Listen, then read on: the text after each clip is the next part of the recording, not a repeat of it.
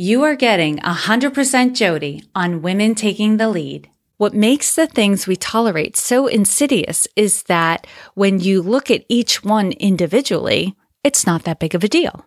So you dismiss it and it remains.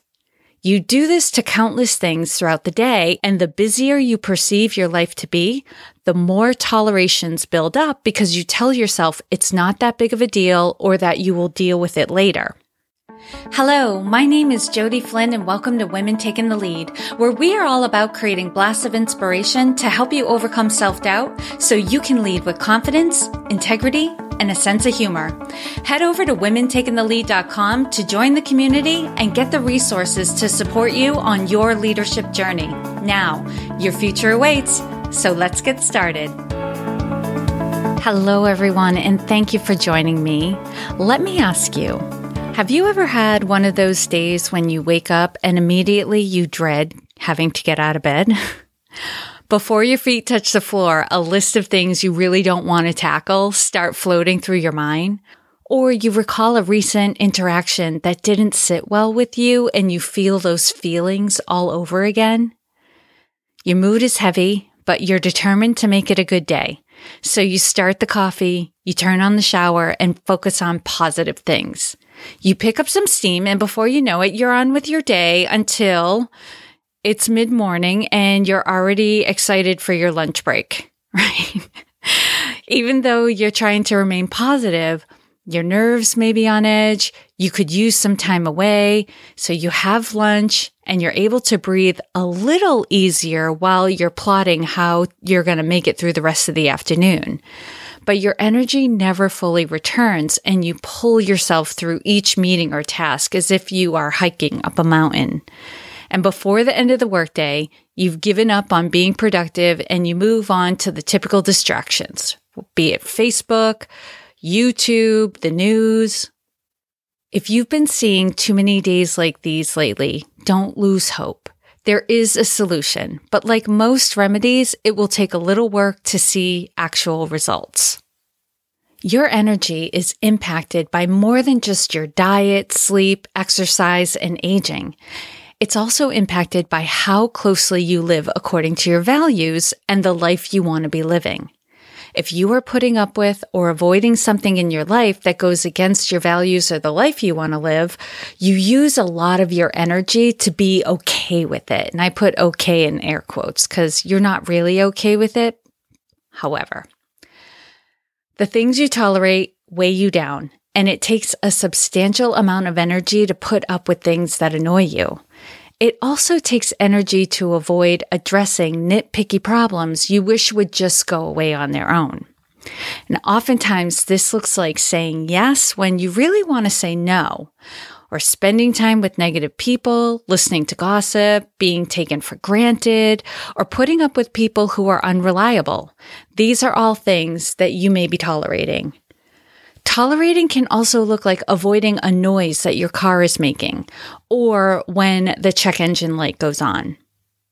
It could be a bodily pain that needs to be checked out or an appliance that doesn't work as well as it used to.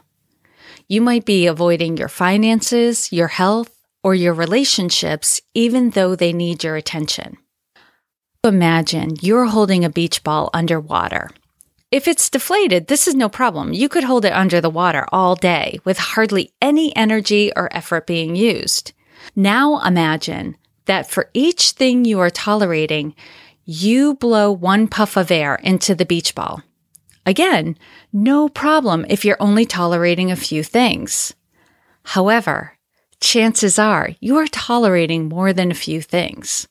Chances are you may be tolerating a hundred, or hundreds of little things without even being consciously aware of it.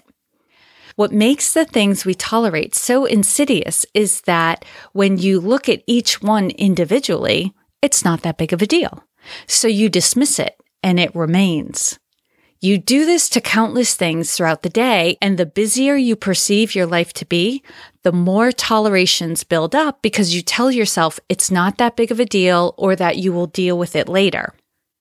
Slowly, over time, that beach ball gets bigger and bigger, and it starts taking an enormous amount of energy to get through the day, holding it underwater and pretending it isn't there. Until one day something comes along that demands energy that you've been giving to the beach ball. It could be the figurative straw that broke the camel's back, or it could be something big. Suddenly, you don't have enough energy to keep that beach ball underwater any longer and it shoots out of the water and you lose it. You don't have the energy to tolerate those things anymore, and you wonder why you've put up with them for so long. If someone happens to be in close proximity to you when this happens, they will likely be the unsuspecting victim of your wrath, which you will later regret and apologize for. But it feels awful. To prevent the blowup, first and foremost, be vigilant. If something doesn't work for you, it doesn't work for you. When you address things in the moment, you're able to do it calmly and in a matter of fact manner. And this keeps the interaction or transaction low drama and thus quick and easy. Also, watch for when you try to convince yourself something isn't a big deal and so doesn't need to be dealt with or dealt with right away. Tolerations individually are typically not that big of a deal. So don't let that be an excuse to avoid it. If it's something that will become a big deal, if it's repeated indefinitely, it's a big enough deal to address the first time it happens. If you can't deal with it immediately, schedule when you are going to deal with it. Don't say you'll deal with it later with no plan to do so. We all know what happens, right? We forget about it until the next time it comes up. Another thing that can help this blow up or meltdown or however you want to refer to it is a tolerations detox, which I do a couple of times a year. This is a process I take my clients through to help them address and remove the things that they are tolerating and avoiding in a simple and non threatening manner so that they can maintain a high level of energy, confidence, and motivation. I've seen this process work time and again. My clients make simple changes and find themselves flooded with the energy that they've been missing for months or even years.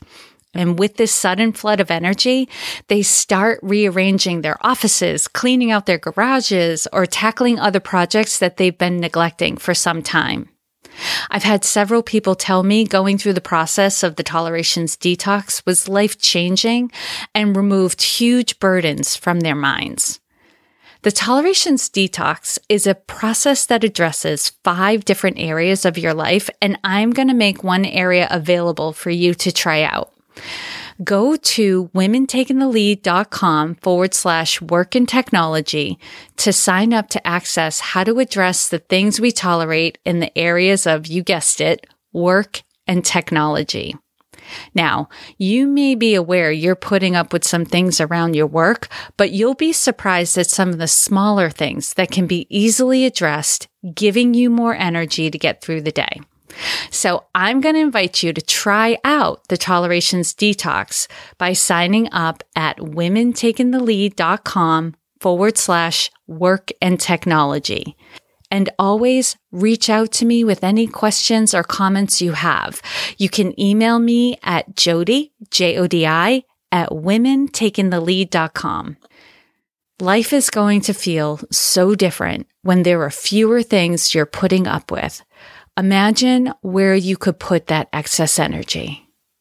As always, I hope this was of value to you, and here's to your success. Thank you all for joining me on Women Taking the Lead. And to strengthen you on your own leadership journey, I'd like to send you off with a quote from Marianne Williamson, so here goes. Our deepest fear is not that we are inadequate. Our deepest fear is that we are powerful beyond measure. It is our light, not our darkness, that most frightens us. We ask ourselves, who am I to be brilliant, gorgeous, talented, fabulous? Actually, who are you not to be? You are a child of God. Your playing small does not serve the world. There is nothing enlightened about shrinking so that other people won't feel insecure around you. We are all meant to shine as children do. We were born to make manifest the glory of God that is within us. It's not just in some of us, it's in everyone. And as we let our own light shine, we unconsciously give other people permission to do the same. As we are liberated from our own fear, our presence automatically liberates others. Again, thank you for joining me, and here's to your success.